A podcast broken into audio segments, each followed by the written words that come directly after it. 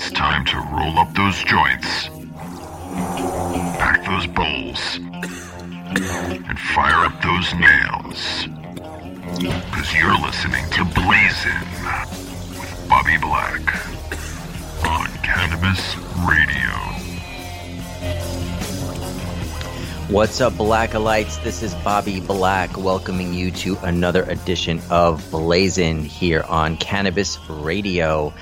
I hope you guys enjoyed last week's show. Uh, we did a special episode live from the Hitman Coffee Shop uh, in Los Angeles. If you didn't get to listen to it, uh, please do. Or you can also uh, watch video of it. Uh, I actually recorded video of the podcast for the first time and posted it up on my YouTube page. Uh, you can find a link to that on our Facebook page, facebook.com slash blazing with Bobby Black.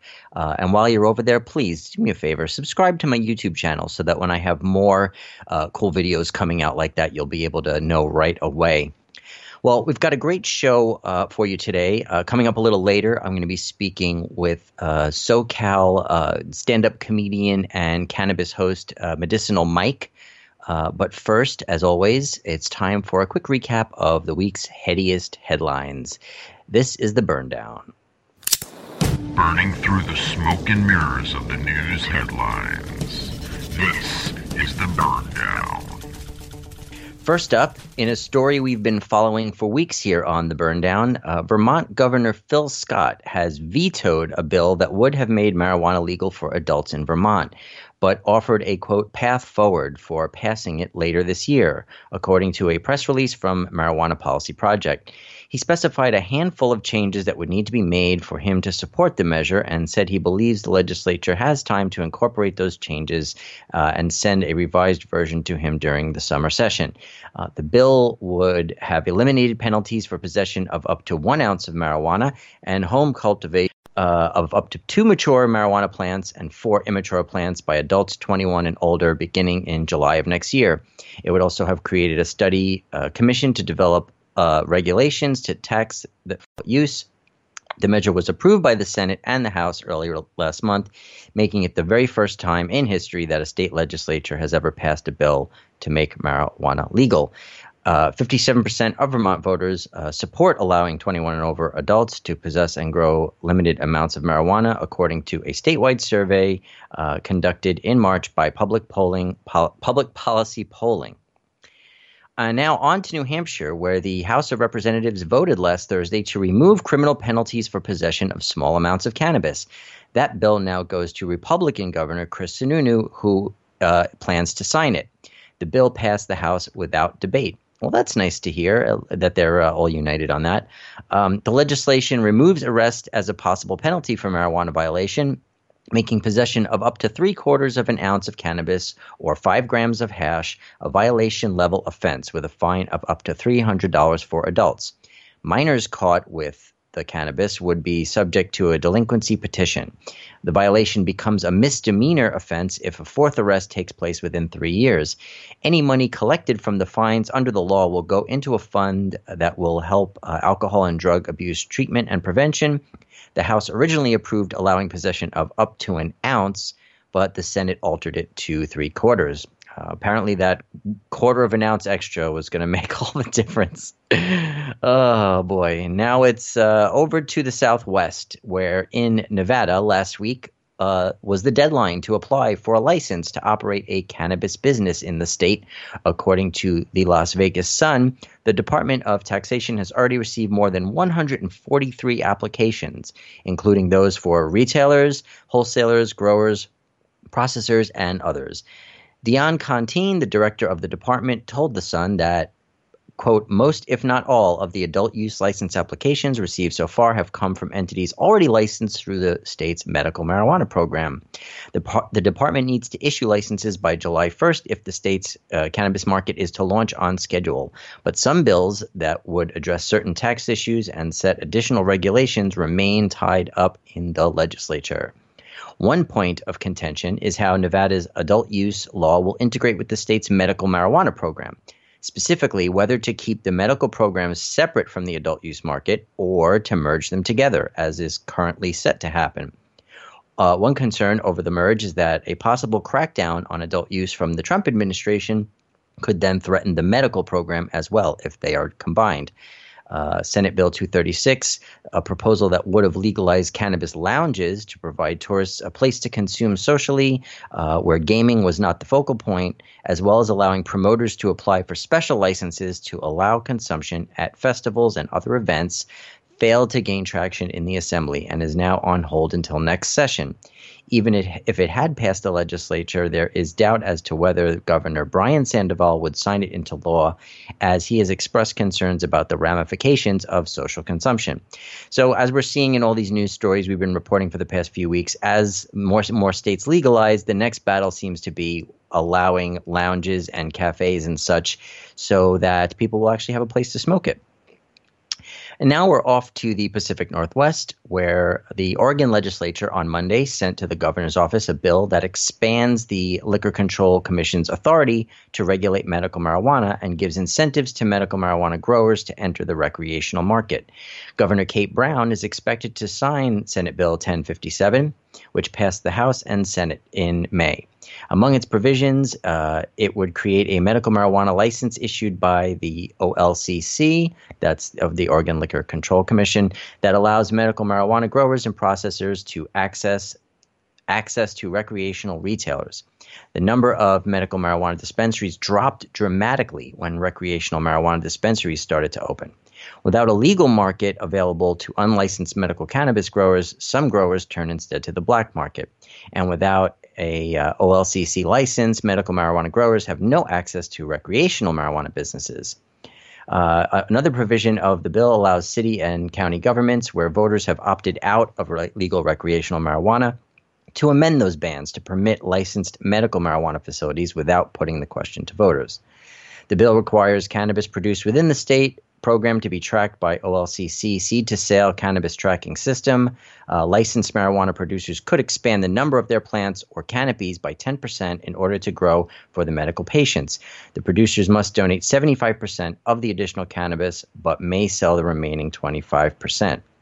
In a related story, uh, state officials uh, say that since recreational marijuana has become legal, the number of people with medical cards in Oregon has dropped from 77,000 to 67,000.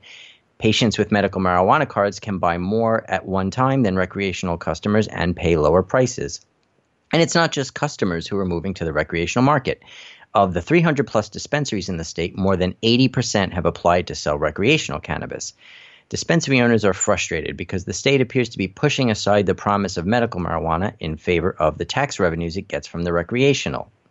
State and local authorities can slap up to 20% on recreational sales while they don't add anything to medicinal sales.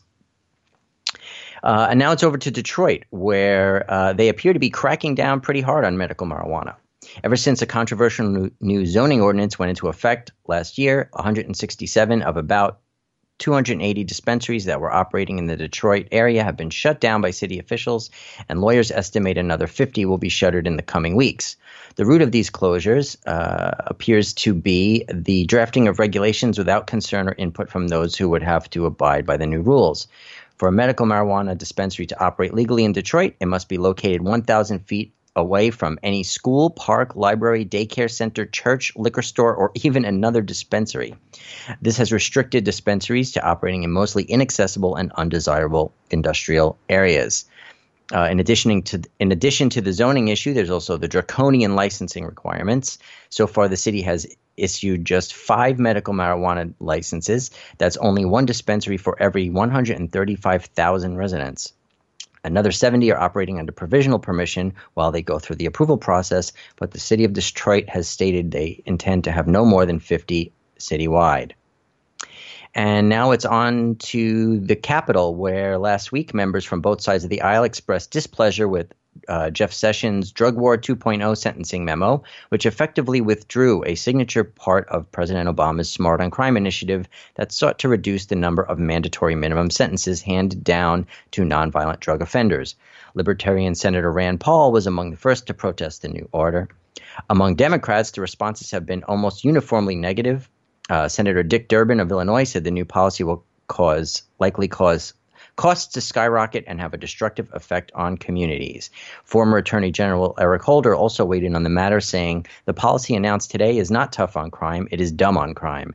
It is an ideologically motivated cookie cutter approach that has only been proven to generate unfairly long sentences that are often applied indiscriminately to do little to achieve long term public safety. And now it's to my hometown of Brooklyn, where also speaking out against Sessions' policy was acting district attorney uh, Eric Gonzalez. In an op ed piece for City and State New York, Gonzalez put forth his view that the drug war incurred enormous costs, both financially and in terms of the effects on individuals and their families, especially among vulnerable communities. In 2014, when the district attorney uh, announced that his office would no longer prosecute cases involving possession of small amounts of cannabis, Gonzalez wrote and implemented the policy, which he described as common sense reform. And it seems to be working, as Gonzalez noted that last year was the safest in Brooklyn's history, which he attributes in part to the city's selective approach to enforcement. And that's going to wrap it up for the burn down this week. But stick around because after the break, I'll be right back with medicinal Mike Boris here on Blazin. You're listening to Blazin with Bobby Black on Cannabis Radio. I'd like to say a few words about our sponsors and my friends at 420 Science. I've known Matt and Gary from 420 Science for over a decade. We've spent a lot of time together at the Cannabis Cups in Amsterdam, the Doobie Awards in their hometown of Austin. They were even at my wedding. And I've always admired their integrity and how they've built 420 Science from the ground up to become the most trusted online head shop. Visit 420science.com slash podcast for an exclusive deal on pipes and more from genuine people who put their customers first. That's 420science.com slash podcast. Equio, New Frontier's cutting edge big data platform, puts the information and answers you need right at your fingertips in real time to help you more effectively run your cannabis business. Go to www.equio.io to sign up for your free membership today. Again, that's www.equio.io. Run with New Frontier and let us help you conquer the wild. Want to grow your own weed but not sure where to get the seed? Go to bcbuddepot.com. For nearly 15 years, BC Bud Depot has been building one of the world's most comprehensive seed banks, offering over 50 strains of top quality cannabis to suit every grower's needs, including multiple award-winning strains like Godbud, The Purps, BC Blueberry, Girl Scout Cookies, and more. In fact, BC Bud Depot's genetics have won over 30 different cannabis awards over the past decade, so you know you're dealing with a recognized industry leader that will deliver you some of the most potent, flavorful flowers on the planet. They ship worldwide, offering fast, discreet delivery at reasonable prices. All online orders are processed within 48 hours and are packaged and mailed with the utmost stealth and safety in mind. And if for some reason your order gets lost, damaged, or confiscated, BC Bud Depot will resend it at no extra charge guaranteeing that every customer receives what they paid for. Whether you're looking for indica or sativa, indoor or outdoor, feminized or auto flowering, BC Bud Depot has the seeds you need at a price you can handle. But don't take my word for it. Check out their extensive library of award-winning genetics for yourself at bcbuddepot.com and type in promo code BLAZIN420 at checkout to receive 10% off your order. BC Bud Depot, home of cannabis champions since 2002. Please check your local state and national laws before ordering. The cannabis world of tomorrow converges for the first ever Southeast Cannabis Conference and Expo in Fort Lauderdale, Florida, June 9th through the 11th. Register right now at seccexpo.com. TV Talk icon Montel Williams, NFL All-Stars Ricky Williams, Marvin Washington, and Kyle Turley lead some of our top-tier panels in industry information, athletics, real estate, technology, medical research, and more. Meet hundreds of vendors and thousands of entrepreneurs at the 2017 Southeast Cannabis Conference and Expo in Fort Lauderdale. Last minute registration is open now at seccexpo.com. Next to THC and CBD, you can now add CBR to your cannabis vernacular. CBR as in cannabisradio.com.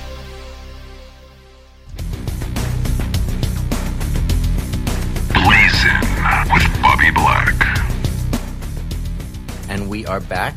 My guest this week on Blazin is an icon of the SoCal cannabis scene. He is a stand up comedian from San Diego. He's the host of Nug Life Radio and former host of Speakeasy Live TV, uh, he, as well as hosting more cannabis events than probably anyone else I know. Uh, he's one of the nicest, hardest working guys on the cannabis event circuit. Please welcome to the show my friend, Medicinal Mike Boris. What's up, Mike? Hey, brother, how you doing? Thanks for having me. I very much appreciate it. Long time listener, first time caller. yeah, well, uh, you know, I, I felt like it was about time I returned the favor. You know, when I first moved to Cali a year ago, pretty much the first thing I did after I got here was come on your show, uh, come on Nug Life Radio as a guest. And it was very hard to stalk you for the four months before you moved out here to make sure that worked out just like that. well, I, I got to say, I really appreciated the uh, warm welcome that you and your team uh, extended to me. Uh, I didn't really know anybody in the area. You know, I knew some people, in San Diego, LA, of course, but like just, I was a fish out of water and trying to connect with the cannabis scene here in SoCal, uh, coming from New York. And, you just were super welcoming and, and brought me into the fold and introduced me to so many great people and really became my first friend out here. So thanks so much for all that. Oh, thank you, man. You know, uh, we got a lot of respect for what you do. And uh, sometimes when you guys are all the way over on the east, you're not getting and feeling the love that you're getting from the west. But uh, usually, the farther away from home you go, the bigger you are. I was super excited to meet you and uh, surprised to see how humble you are because uh, you're a rock star, man. You good work. You do God's work. Oh, well, thank you, man. I, I like to think I do the devil's work, really. but uh, I appreciate that. Uh, so tell me about Nug Life Radio. Tell me a little about the background of, of how it came to be and how you became involved with it. Well, I started it like eight years ago with the intention of booking more comedy gigs uh, with it, and that was the only intention. And I used to just smoke out comedians and play games with them, and it was a good time. And we did that for a few years. Then we had a guest on who's a celebrity, quote unquote, and he loved the idea so much that he came up with his own show that was the exact same thing. That forced us to flip over to education. And we picked up Dr. Kelly and we started working with Envisage Radio and through their help, we became the first cannabis education show syndicated on FM. So we were on multiple cities. We probably the first one. Russ Belville, he he might we're we're kind of real close and close, but he's a good cat too. We know Russ very you well. You know, we've just been cranking at it, and you know, in the cannabis industry, it's not all gold like everybody thinks. So we all have to really you know work our day jobs. But through some awesome volunteers, Benji Cooper and Benji Reyes and uh, Madison Busby. Without him, we couldn't have done it. That enabled us to keep going, and now we're on KNSJ, KSFR, and K Bomb, which is not in Vegas and not in Baker. But if you get like a flat tire on that highway and you've already called for help, we're the show for you. You're the guys that show up. You're the guys that show up to change the tire, right? That's it. That's that's it. We're there. We're there to change a radio station, and then we spend the amount of time it takes for the show to play through to uh, change that tire. yeah. Uh, yeah, you get... we do everything too. It's not just radio. You know, it's became a whole production. I've done five episodes of Patience, which is a short film we do. Turned it into a comic book with Benji Cooper's help. We have a Patience CBD drink coming out uh, this month. Steve's Garden I wrote which is with Mike Winslow coming out. And I mean, we we work hard. Like we're we're always doing something. So you know, you're you're the same way. It, it's work, work, work, work, and uh, hopefully, when we're like seventy, we'll get to look back and enjoy it all. Yeah.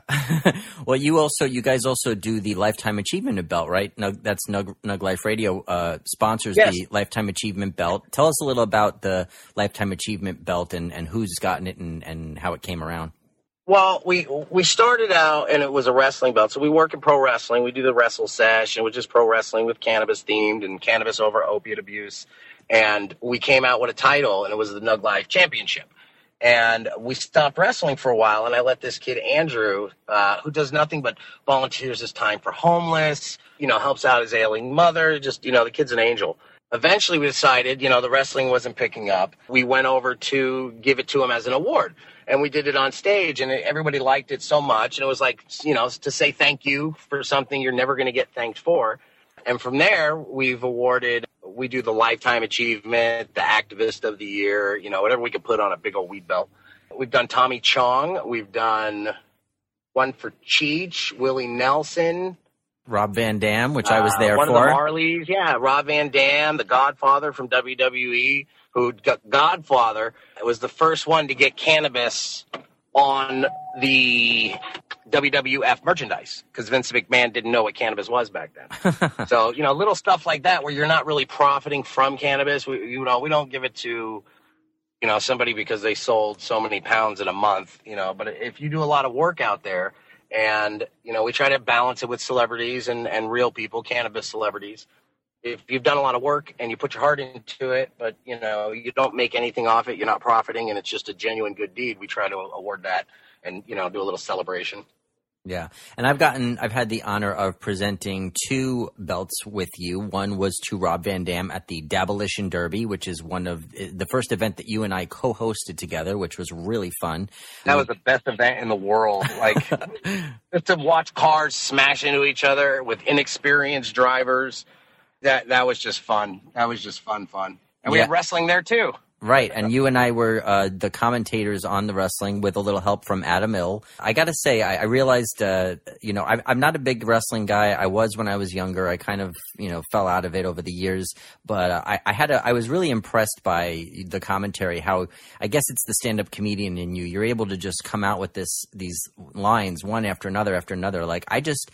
I don't have that level of, I mean, I'm a good host, I'm a good interviewer, but I don't have that level of just spitting out, you know.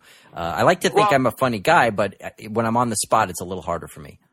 It's a blessing, really. I mean, the way you get funny is from bad parents and years of neglect. you know, like you- you have to really be desensitized to start finding the humor in traumatic stuff or, you know, and, and then you become a comedian and it just gets worse. So- but, it, you know, it- it's, it's the one thing God gives you when he takes the rest away rhythm. so you're obviously a big wrestling fan. You do the Wrestle Sesh. You did the Dabolition Derby wrestling. You're involved with THC wrestling. Uh, you do a lot of the commentating. You're friends with wrestlers.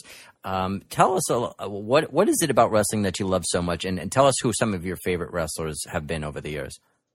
Well, it, what I love about wrestling so much is I used to watch it with my family, and it was the one thing that your whole family could get together on, and they're not fighting with each other. You know, back then there was only five channels, and everybody watched wrestling. Today, I'm not so much into wrestling on television as much as I like indie wrestling and the young guys working their way up. My favorite wrestler would be like, you know, the old Hulk Hogan and his career. And that's just because, again, you know, I, I got to watch it with my grandmother, and that was her character, and we cheered for him together. And, you know, it, it was about a family, you know, it was more of a family thing than being a sports fan. I couldn't tell you anything about any other sport. So you and I would have been at odds because I was a Piper guy all the way. Roddy Piper was my man. Like I worshipped I Roddy Roddy Piper. Piper. So Roddy the Piper's Pit was the one thing that I looked forward to. Like if there was a wrestling, you know, on on the weekend and there was no Piper's Pit that weekend, I was like annoyed. I was, you know, I, I was waiting for that because he was so crazy. I mean, he just acted so nuts, and he was just such a. He was like the quintessential villain. He, you know, he was just so ridiculous. in, in real life, he is one of these sweet. He was rest in peace. One of the sweetest, uh, humblest men you'd ever meet. I mean, he super loved to work with his fans, and he was just a really, really good dude. Yeah. Yeah, I was very sad when he passed away. It was very unexpected, and and uh, you know a lot of celebrities you know pass away, and you, you hear about it, and you say, oh that sucks, or I'm bummed, or whatever. But man, I really took that one hard, man. I, I got to say, I, it was really hard because I, I always in the back of my mind, I always kind of hoped I'd meet him one day, you know, and I never really had the opportunity to do that. I always hoped I'd get to shake his hand one day. Well, and that's why we started the THC wrestling, and that was just to raise awareness. You know, I, I basically sat one day and looked up all the old wrestlers, uh, and there's over 50, 60 of them that have passed away due to opiate abuse. They give them so much painkillers from the abuse they put on their body, uh, just like football and any other sport, that they're either, you know, killing themselves off or the drugs are killing them or the drugs are causing them to kill themselves off. Yeah, and that's a topic we actually discussed on the very first episode of Speakeasy Live that you had me on as a guest. Uh, the first guest, the main guest, was Boo Williams, the former NFL player uh, who's pro cannabis, and then I was the second guest after him, and I and that was a big topic that you guys talked about was about how athletes are overprescribed painkillers and they're just basically rushed out back out onto the field and they're not really given the kind of health care they deserve. Right. No, that's very true and unfortunate. But as long as you know they make so much money off it, uh, the education you'll always see will be lack. Yeah. So uh, as as we mentioned before, you you have hosted more cannabis events than anyone I think I've ever encountered. I'm going to run down a list of these. in the world. Yeah, I'm going to run down a list of some of these events, and what I'd like you to do is when I say the name of the event, just give me your the, the first thing that pops into your head, the uh, a best memory or an impression or or anything from that event. All right, I'm going to I'm going to run down the list. Okay, Las Vegas Hemp Fest. Oh God, that's a lot of work to get to where it is. A lot of sacrifice, but worth it at this point. Okay, Alaska Hemp Fest. Free show. Uh, anyone that's doing a show with more heart than money, I try to do that show for free. Three days of daytime. Three days of daytime. It never gets dark. Nobody ever looks better than they do when you first see them. All right, Puerto Rico Hemp Fest. That, that is one of the most beautiful places I could say that I've ever been, and the people there are wonderful. They gave us an extra four days there and just took us around to the waterfalls. We ate coconuts right off the trees, but the women there carry knives, so be careful. Uh, how about Cannafest in Prague? The Cold War is not yet over, contrary to what you hear and believe. It is alive and well out there. The VIP room I finally got into to find where all the smoke was coming from, and it was 400 marbles. Not one joint in the place. I think they cheat your foot off if you're caught with a joint. Oh man, how about HempCon? HempCon is uh that's my it's my stable show, and I lo- I love it. that's I don't know. HempCon is uh, up and down, so it's it's a crapshoot. Every show is different, but they do let me do a lot of creativity with it. But you know, there's yeah. Yeah. Here's Yeah. here's one from back east from my old stomping grounds, Boston Freedom Rally. Yes, I love the Boston Freedom Rally. This will be my first year hosting coming up, uh, courtesy of Philip Hardy and Scott Batano with Social High, and I can't wait to do that one. That's that's that's going to be amazing. Williams did it last year, I believe. Yeah, yeah. I've actually back when I lived in New York, we used to drive up to Boston every year for it. I've I've spoken on that on that stage on both of their stages uh, numerous times. Uh, they even gave me an award one year, which was pretty cool. So love those guys. Uh, I miss I miss going to the Boston Freedom Rally. All right, what else? Uh, we got Wrestle Sesh. Obviously, that's your own event, right? Fantastic when it doesn't get raided by the police. I was there for that one too. Reviews for a rated show ever. Yeah. Comedy Sesh. Comedy Sesh is Las Vegas's first public recreational cannabis show, and I host that with Jack Slammy. He produces it. Cops chase us around. We keep moving. It's a little early to have recreational shows, but somebody didn't read the fine print, Um, and now we're like four in the hole. and then uh, Hawaii Cannabis Expo. That's another one that you and I were at together. that, that was in Waikiki. If you smush Los Angeles and Japan together, that's Waikiki. It doesn't really have the heart that you would think in Hawaii, and uh, that was the only disappointment. Otherwise, everything else was thrown fantastically. Yeah. Last event, Chromicon. This will be my first one, and it's my most anticipated favorite of the world uh, because it's comic books and cannabis, and I have a cannabis comic book, so I can't, I cannot wait for this. I love cosplay, I love dressing up, and uh, anything that you can dress up on is the show for me. But so it's J Man from Colorado, J Man Johnson, I believe, and uh, he has a great reputation out there, and I would hope. Uh, that that extends over to Las Vegas, which is my hometown. Is that uh, is is is that a different? Because there's also, I know Jeffrey Peterson, uh, the 420 comic, does a uh, cannabis comic book convention in Denver, I believe. Is this the same one? Are they partners on it, or is this a different thing? Do you know? Jeff Peterson sucks publicly, and uh, you know he he worked for this he worked for this show, but like many others, he was terminated due to poor attitude, poor quality of work, and calling cops on other cannabis shows that won't hire him multiple multiple times. like the Las Vegas Cannabis Information Center mixer, Las Vegas Hemp Fest, Seriously? shows as HempCon. yeah, dead serious. I wouldn't say it if it wasn't serious. He uh, he calls the cops on cannabis events. He is well. If they don't hire him, uh, and that's publicly known all over Las Vegas. Wow. Yeah, that guy's my Lex Luthor. wow. Okay, I'm learning new things today. Uh, I I did not know that, but uh, it's good I to know. I won't even do a show that that guy is on. I won't touch it. I won't go near it, especially if I have like traffic warrants. Then I'm like, oh, I can't do a show where Jeff Peterson's at because you know the cops will call up if they cut us time. In Uh, fact, it, I I own the 420comic.com. That's why me and Jeff are. That's why he hates me. I love him to death. It's just not a comic. okay. Well, you Uh, got to write jokes to be a comic. And if you're a doctor and I go in there and I whiff up your heart and you walk out with my watch in your stomach, you're going to be like, hey, that's not a doctor. But with comedy, sometimes just anybody can go up there and just blabble out of their mouth diarrhea and offend a crowd. And then uh, they go, oh, I'm a comic because I did it. But uh, there's a lot of comics that work very hard to make their sets, you know, awesome without dealing with people like that. wow. He's a devil. All right. All right. Beware, Bobby. Beware. All right, man. I will on keep the that. in- island of misfit toys. I will keep that. I will keep that in mind.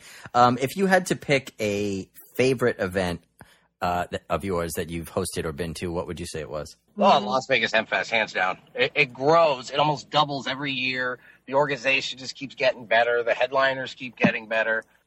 All right. Yeah, I, I, I really like the show. Cool. Like I'm from Las Vegas, so it's a treat to see everybody you go to high school with, and uh, you know, one year of community college with. you get to get together and show them how much better you are than them now. Yeah. What about what about what was the biggest shit show of you've ever been to?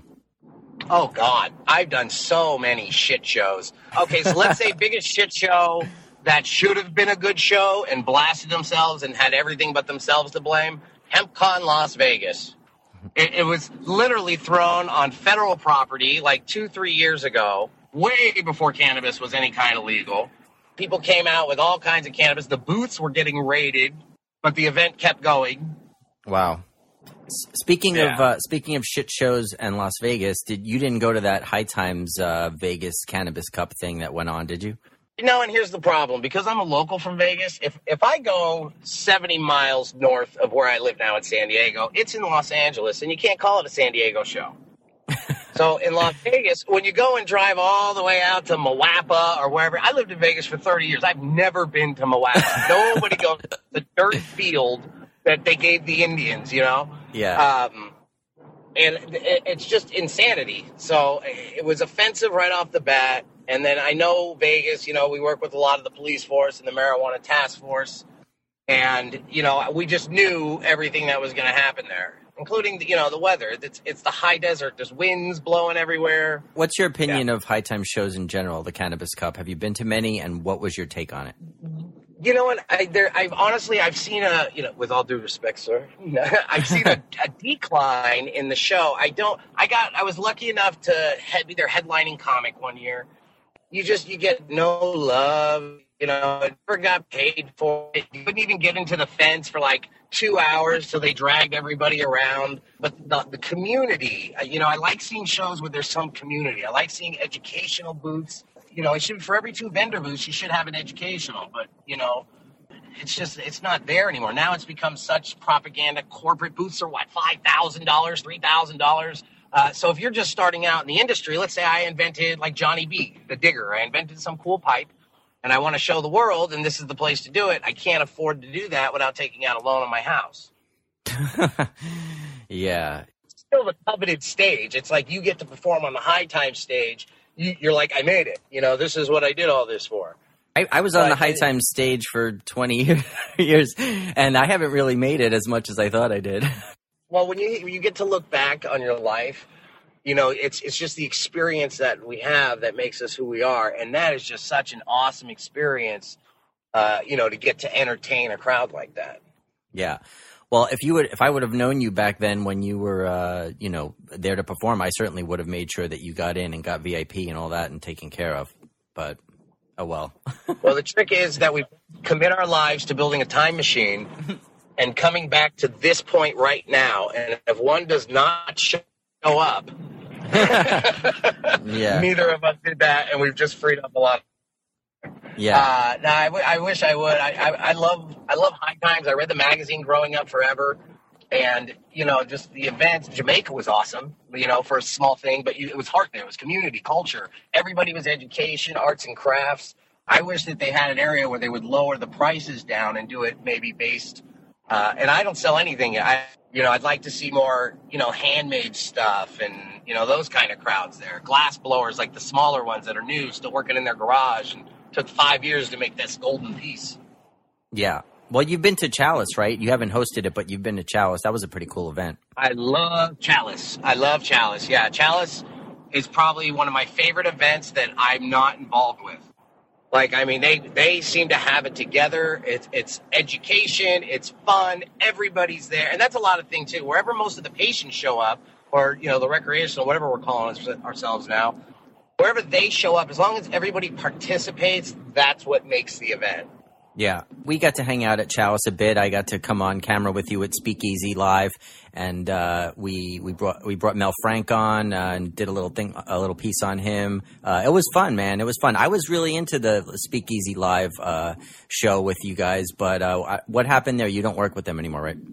Um, you, you know, and I'll be honest with you, I I worked very hard to get into Weedmaps, very hard, and then uh, I was terminated. Let's terminated due to they couldn't afford to pay anymore. You know, no fault of their own. I showed up very late on that show, and they already blasted their money cannons, and I couldn't afford to work for free.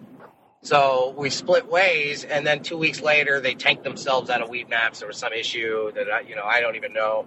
So that show was a science experiment. It was, it was a lot of work, a lot of work, but it was fun. It looked great.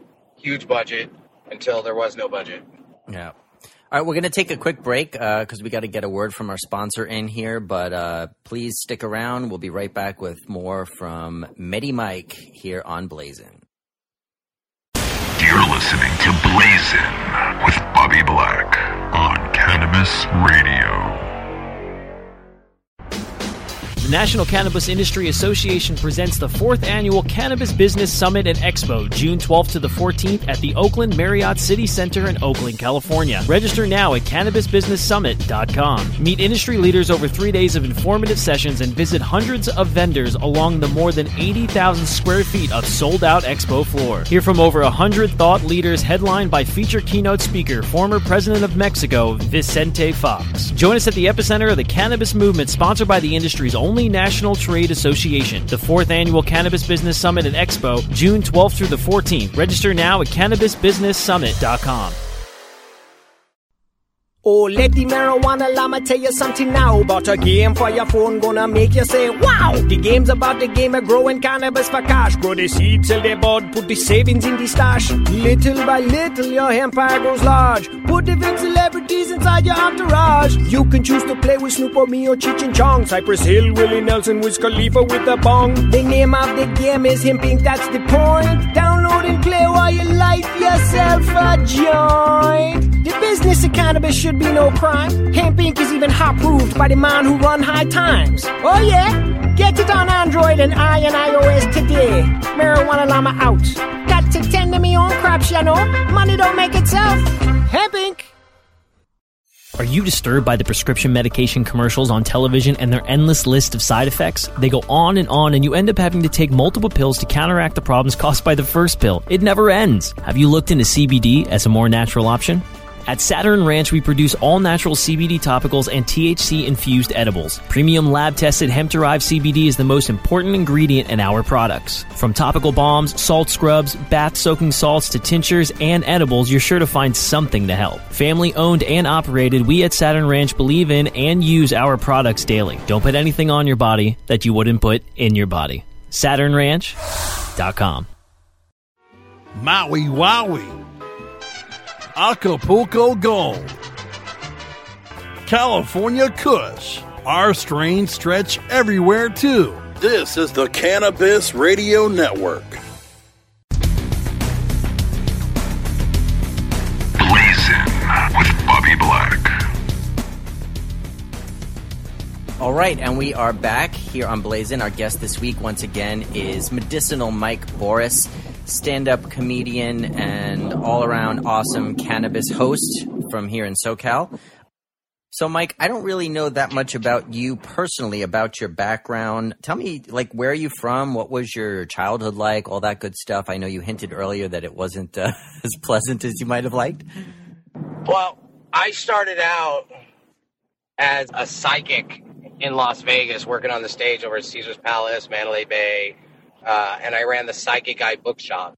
Nowadays, uh, you know, I still do like my private readings and stuff, but the psychic stuff was all depressing, and I liked the comedy and went from there. And then I got kicked out of everything for cannabis, but cannabis was, you know, the best thing in the world for me. I decided to mix everything together, and we ended up here. And when, when was the first time you got high? Do you remember that experience?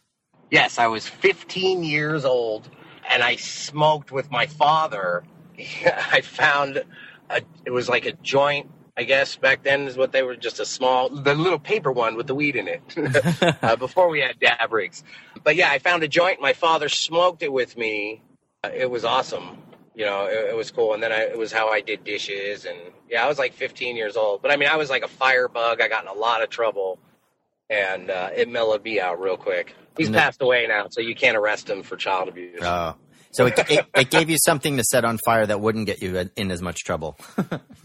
right, right. The bikes. No. So I've uh, I've smoked with you a bunch of times now, but it seems like most of the times I, I, know we're at events and stuff, but it seems like most of the times I've smoked with you, it's been it's been joints or a bowl uh, or even a vapor pen. But I haven't really seen you do lots of dabs. Are you a dab guy, or uh, do you tend to shy away from doing too many dabs? You know what it is? Is I smoke dabs twenty four seven. I love dabs. It's my favorite way to smoke. But when I'm in public, my friend Madison tells me if you go out and you you know you get all over films smoking weed everywhere, you're not hireable. So, like, I, I lost a Comedy Central contract because when they Googled my name, they were like, this guy's going to end up in jail. So I, you know, I had to have my internet cleaned up, and you know, when you do anything in life that presenting in any kind of an image, you know, you want to present the best image.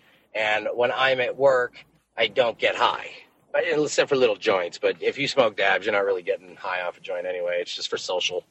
I kind of agree. I mean, uh, I like to do dabs as well, uh, but if I have shit to do, especially if I'm being paid somewhere to do it, it's usually better if I don't do very many dabs because I can easily lose focus and, and not keep my shit together.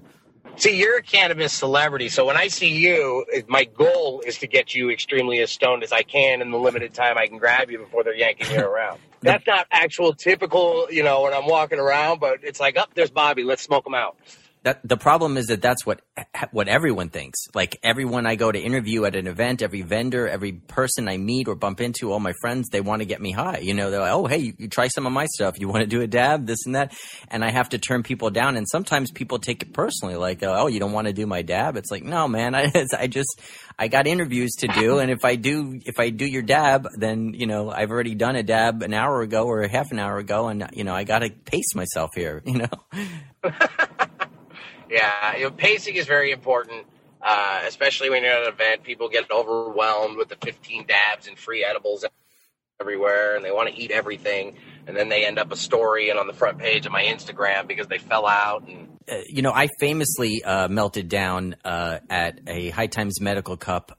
It was super hot. I think it was in Santa Rosa, and I I was going around doing interviews and I went to the Beazle booth and they make this amazing ice cream. I don't know if you've ever tried it, but it's really good. And so they, I think I have. They offered me some and it was like a vanilla caramel freaking delicious looking ice cream. So I said, you know what? I'm just going to take a couple bites. It's super hot. It looks good. I'm just going to take a couple bites. I took a couple bites and my cameraman also took a few bites.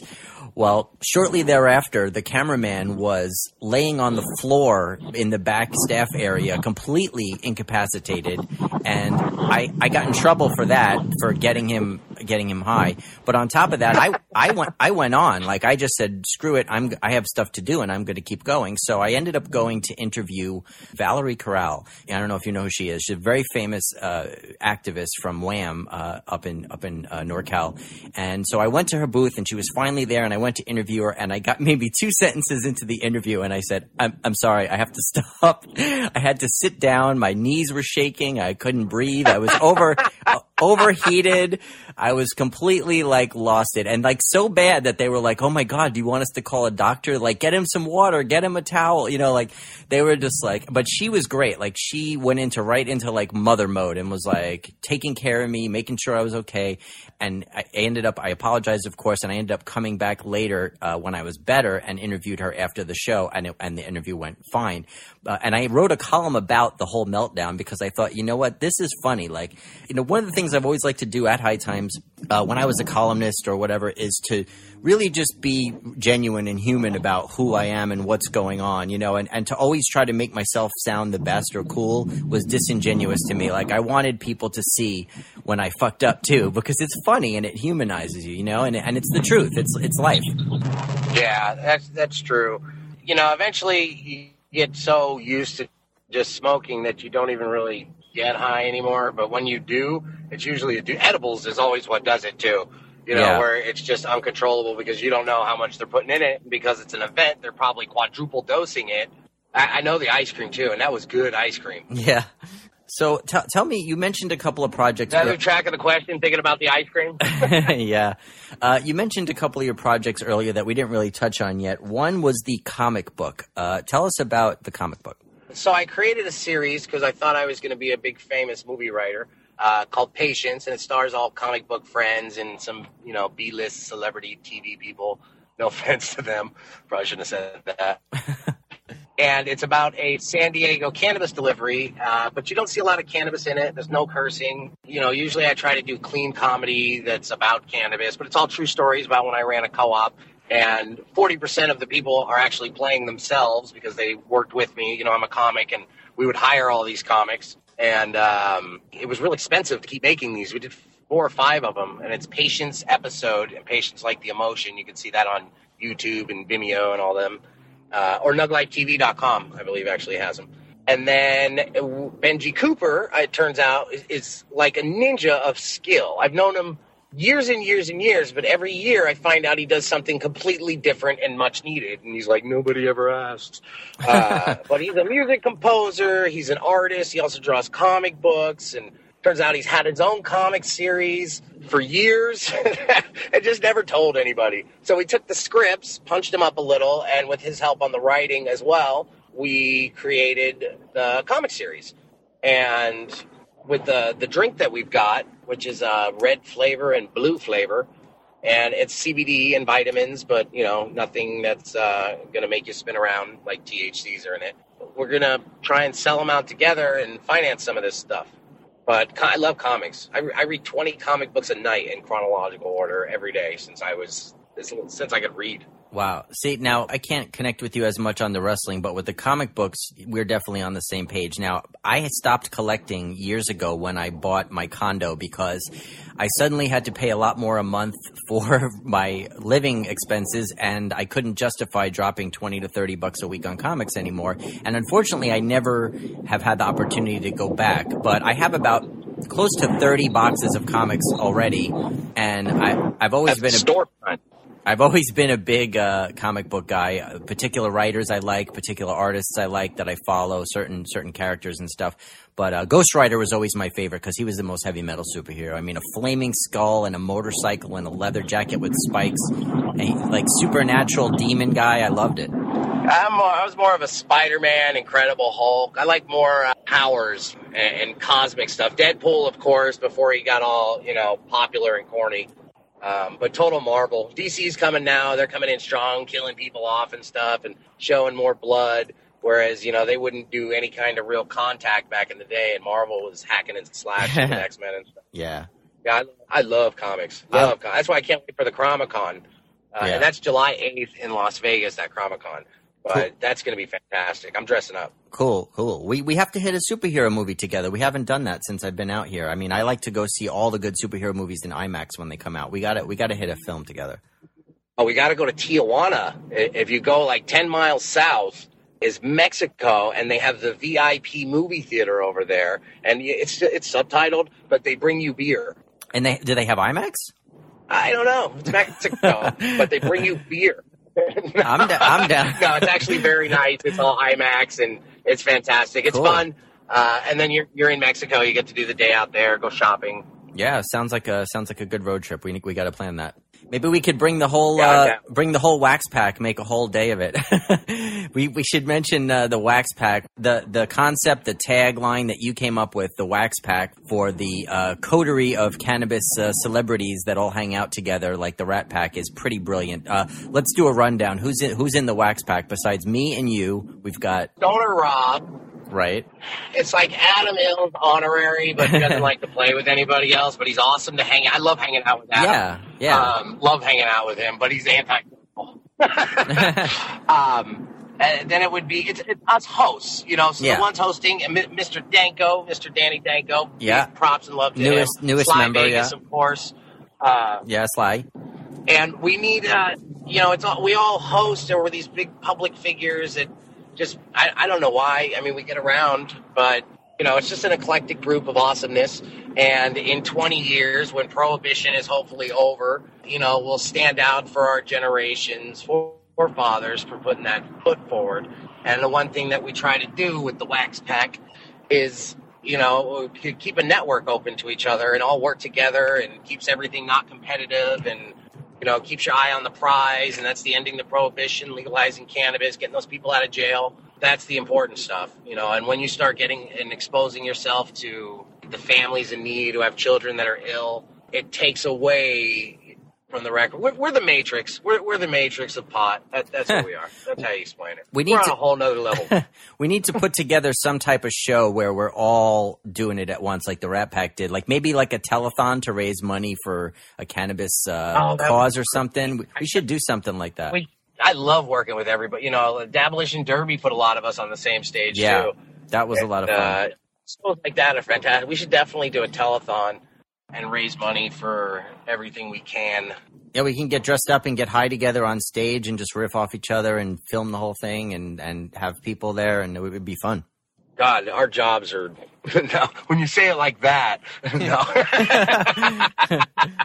Yeah. Speaking of jobs, uh, I I couldn't help notice how many jobs have you had? How old are you? Because you you used to run a co-op. You're a comedian. You were a magician. Uh, I, Oh, God. I mean, how I many? was, I'm at so many jobs, it's not flattering anymore. Uh, and it's it's careers. They're careers. I, I like experience in life. I moved around a lot as a kid, and uh, I, I got ADD, so I get real bored real quick if I'm not passionate about it. So I've done everything. I mean, I've been a preschool teacher, a writer. I've run restaurants. I was a cowboy. At You Bonnie do graphic Springs, design, too. Yeah, I do graphics, logos, websites, apps. I do appliance repair currently during the day. I do. I was a bug bug man, you know, termite control inspector for like five years. 'Cause I always work two or three jobs. You know, you got to fill in the time. I'm, I'm trying to be successful uh, at everything I do, and it, I want to do everything. I got to play Santa Claus. Uh, for like that was awesome. I, I was a, a ghost in a haunted house for two months Wow. if it's fun, I'll take a job there. I can do anything for a couple months. And before I had all these kids that I keep popping out, life was awesome before the kids. You know? That's yeah. You're I love my kids, but it's very different. You're you're living for them now. You're not living for yourself. yeah. I guess we should mention at this point then that uh, you just became a daddy for the third time, if I'm not mistaken, right? Yes, in a row. Congratulations. How's uh, how's daddy life going for you?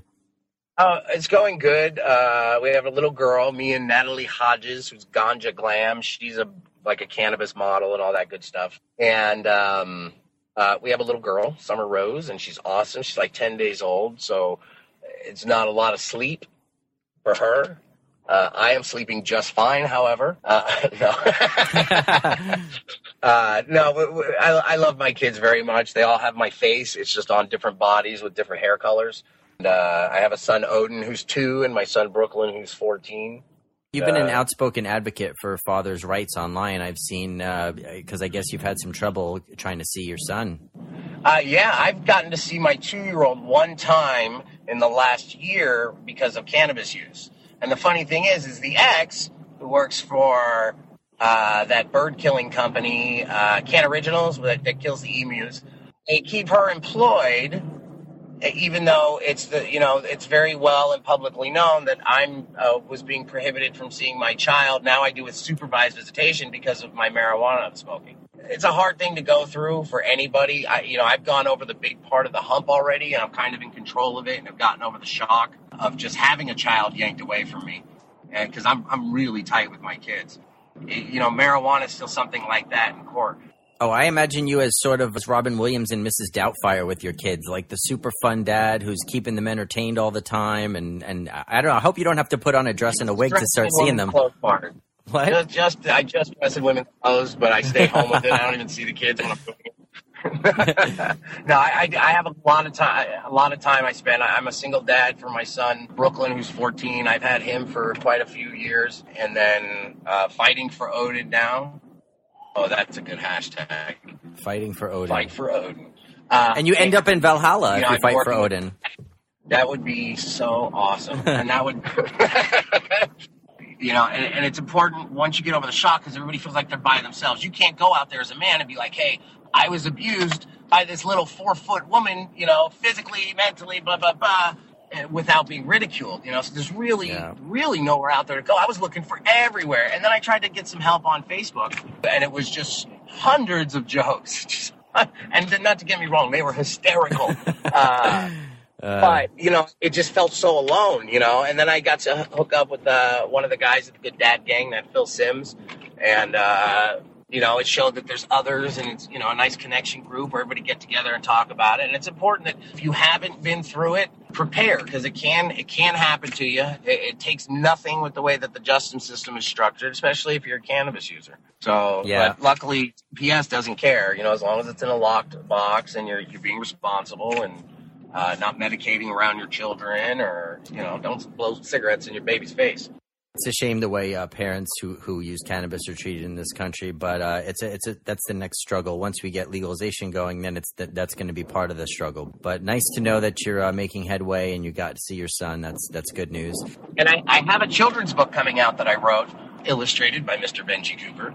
It is called uh, "What's That Smell." And it's about telling the difference between private and secret and speaking to your children about your cannabis use, you know, and in an educated fashion so that they're leaving educated. So if ever questioned by, you know, the way DARE used to be before they reformed it, uh, they have the proper answers and they know the difference between private and secret. You know, my my medical history is private you know what what Uncle Larry tickled you is secret. oh boy! Uh, all right. Well, uh, not to leave on such a perverted note, but we're just about out of time. Uh, before we go, Mike, uh, just let everybody know where they can find you online and what your upcoming gigs uh, are, where they can see you. Look me up as Medicinal Mike, Mike Boris. You can check me out. I write the Candid Chronicle, uh, NugLifeRadio.com. I'm really easy to find. Anywhere you look, I'm probably going to be there. I'm like a genie. But I smell pot. And just show up. You have any shows coming up? Any comedy gigs or anything like that? Uh, yes, I have. Let's see that. Chromacon is coming up July 8th. They've got HempCon coming up. That's August 4th. Alaska Hemp Fest is June 27th. Las Vegas Hemp Fest, November 16th. At comedy, I'm all over San Diego and LA and wherever they're paying me to fly to. Cool, man. Well, thanks, thanks so much for uh, taking time to talk with us today on uh, what I guess is your uh, drive commute. we really appreciate you being a guest on Blazin Man, and I look forward to seeing you again soon at, at an event or wherever. Oh, thanks, Bobby. I appreciate it, and uh, I hope to see you again soon. All right, take care, buddy. Okay, guys, and that is it for this episode of Blazin. Thanks once again for tuning in and toking up with us this week. Be sure to follow me on social media Twitter at Bobby Black, uh, Facebook and Instagram at Bobby Black 420. Be sure to like our Facebook page, facebook.com slash blazing with Bobby Black. And you'll find links to all of the stuff we talked about on the show today on the Facebook page. I sure hope you will tune in and talk up with us again next week here on Blazin. Until then, this is Bobby Black saying, blaze on and peace off.